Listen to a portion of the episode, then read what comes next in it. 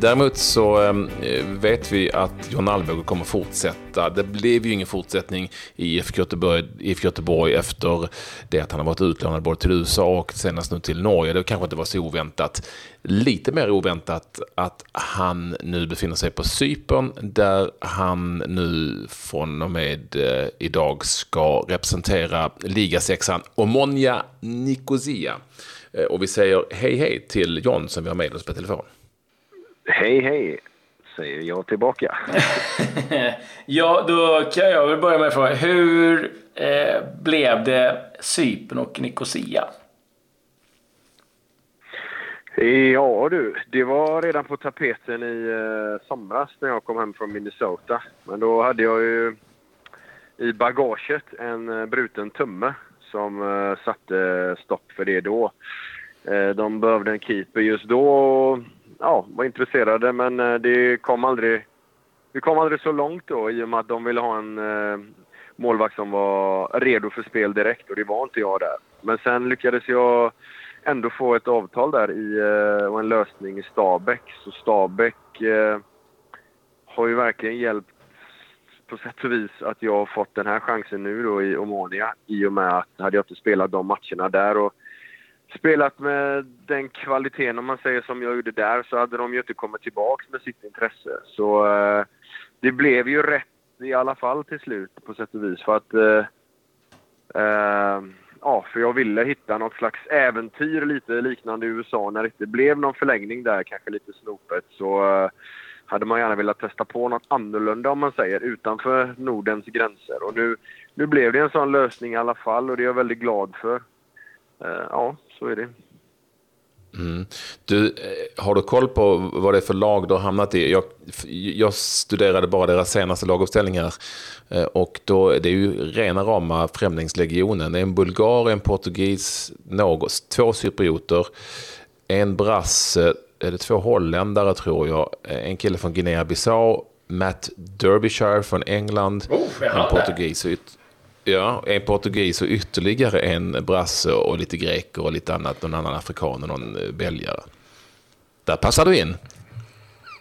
Ja, där passar jag in som handen i handsken. Nej, men det är verkligen eh, ett hopplock från hela världen här. Och eh, första träningen där, vi har en bulgarisk tränarstab och målvaktstränare och eh, första träningen här så översätter ju huvudcoach då Eh, eftersom han pratar bulgariska med oss och ingen fattar det förutom den andra målvakten som är bulgar också då. Så eh, översätter han till sin, eller pratar bulgariska till sin eh, andra coach som sen tolkar till engelska till spelarna. Sen står lagkaptenen som är superiot cypriot och tolkar till cyprioterna från engelskan och så står det en portugis och tolkar till brassarna på brasilianska. Så det var... Ja, det var... Det, det det tog ju tio minuter, en kvart bara att förklara att vi har passningsspel och uppvärmning sen lite kvadde. Det tog typ en kvart att berätta. Men eh, det, det är som sagt eh, det här jag sökt egentligen. Något annorlunda och tre, så här, en utmaning. Och det är egentligen så långt ifrån, inte så långt ifrån allsvenskan man kan komma, det ska jag väl inte säga. Men det är ganska olikt i alla fall. Och osvenskt får man ju säga. Och det är väldigt intressant och utvecklande. Och speciellt som målvakt nu när jag redan på två träningar där har lärt känna lite målvaktstränaren här som är en ja, Jubomir någonting. Jag kan faktiskt inte hans efternamn än, men det är en sån legend Vranjes. i bulgarisk fotboll. Ja, inte riktigt Vranjes, men han är legendar. Eh, varit i målvaktstränare i bulgariska landslaget i många år. Har väl 500-600 matcher i bulgariska ligan och så vidare. Och, och det är den gamla DDR-stilen tänkte jag säga i målvaktsträning här. Och det är väldigt intressant och lärorikt och få... Ja, det är helt nya övningar. Ändå Jag har varit aktiv på elitnivå i nästan 18 år. Och så är det helt nytt tänk. Så det är väldigt eh, inspirerande ändå, även om det är väldigt annorlunda. Så ja, vi får se hur det, hur det artar sig här, men eh, det känns spännande. Man ser ju fram emot när du ska ha taktikgenomgången. Det kan ju ta en halv dag. Ja, vi får se hur det går. Nej, men det, ja, det blir spännande. Det blir det. Jag vet i KL var det någon så, tränare som inte kunde språket hade en tolk och han stod själv där jättelänge. Sen vände sig tolken och sa “You're shit”. Det var det enda alltså. ja. Ja, eh, men du, du, du nämnde någonting att det är helt annorlunda. På, på vilket sätt är det, som, eh, är det nytt för dig? Vad är det som... Nej, jag var inne på målvaktsträningen mm. där. Det var mest... Eh, stilmässigt om man säger. Det, man har ju lite... Går man i de här klassiska svenska utbildningarna och så vidare så blir det ofta, jag som själv har, är lite nördig när det gäller målvaktsträning och eh, även all, allt möjligt kring målvaktsutbildning och allt ifrån material till eh, hur man, eh, ja, hur, man, eh, hur man tränar och spelar och så vidare. Det finns ju olika stilar helt enkelt. Och så finns det ju lite den här kanske gamla, eh, lite äldre eh, vad ska jag kalla det, öststatsstilen där, där, hur ska jag förklara stilen? Men det här är ju verkligen eh, 80-tals-style lite kände jag när han... Eh, det var det är ganska lugnt tempo i alla fall hittills och övningarna i sig är väl lite... Eh, men det är ganska långt ifrån den här Youtube-generationen som är nu bland många tränare som helt enkelt kanske inte har så många år bakom sig själv som aktiv utan eh, bara kanske går in och inspireras av eh, eh, ja, på Youtube och eh, går lite kurser och så är de helt övertända. Här har vi en ganska laid back och soft coach som bara helt, helt enkelt eh, lämnar ganska mycket över till oss och så sen eh, eh, kör vi lite hopp och fotarbete och några kullerbyttor och så kommer det en boll sen var 50 minut tänkte jag säga. Men det, det, det är den uppfattningen jag fått hittills. Men imorgon ska vi ha individuell träning med honom här. Jag och den andra keepern i och med att vi har en uppskjuten match där inte vi kan vara spelklara då till den matchen. Så det, imorgon kommer han kanske döda oss liksom. Så då blir det kanske ett annat slags tempo. Men hit, hittills har det varit ganska soft då. Och eh, hade ett gott snack med honom idag där han bara sa att eh, Eh, den andra målvakten här också är en bulgar då, som har gjort typ 33 landskamper och eh, också har varit med i bulgariska landslaget då som jag sa. Så han sa att ni är rutinerade, ni vet vad det går ut på. Är det något så snackar ni bara med mig. Annars, nu är vi mitt i säsongen och ja, vi ska liksom inte uppfinna hjulet igen. Vi ska... Ja, ni kan inte förvänta er att vi ska gå in och utveckla er här nu utan vi ska, ni är så gamla och rutinerade, och vet vad ni behöver. Så vi, vi ska bara ja, vi ska försöka avsluta den här säsongen väl bara. Det, det lät ganska soft i alla fall. Inte så att vi, han ska döda oss här nu direkt i och med att vi är mitt i säsong och sådär. Så, men eh, det kommer ändå bli svintufft här liksom i alla, i alla fall såklart i och med att eh, temperaturen kommer att vara så långt ifrån Sverige man kan komma också. Eh, så eh, det här kommer bli svintufft liksom. Även om första mötena med keepercoachen har ju varit ganska softa då. Men eh, det är ju, det är ju ändå, ja, man får ändå slita liksom fast på kanske ett annat sätt än hemma där det är konstgräs och eh, ja, kanske löpningar ja, och sådana grejer. Så det, det, ja, ni fattar. Ni fattar. Han, han heter, jag har kollat det nu här, han heter Jubomir Sheitanov. Eh, den här med en jäkla massa matcher som du sa i eh, bulgariska ligan och eh, målvaktscoach i både bulgariska landslaget på många andra olika ställen. Vad vet du annars om Cypern alltså, och cypriotisk fotboll? Vi vet ju att Apoel har ju på senare år varit ett väldigt, väldigt starkt cypriotiskt klubblag. Men vad har du egentligen för koll på, på Monja och sådär?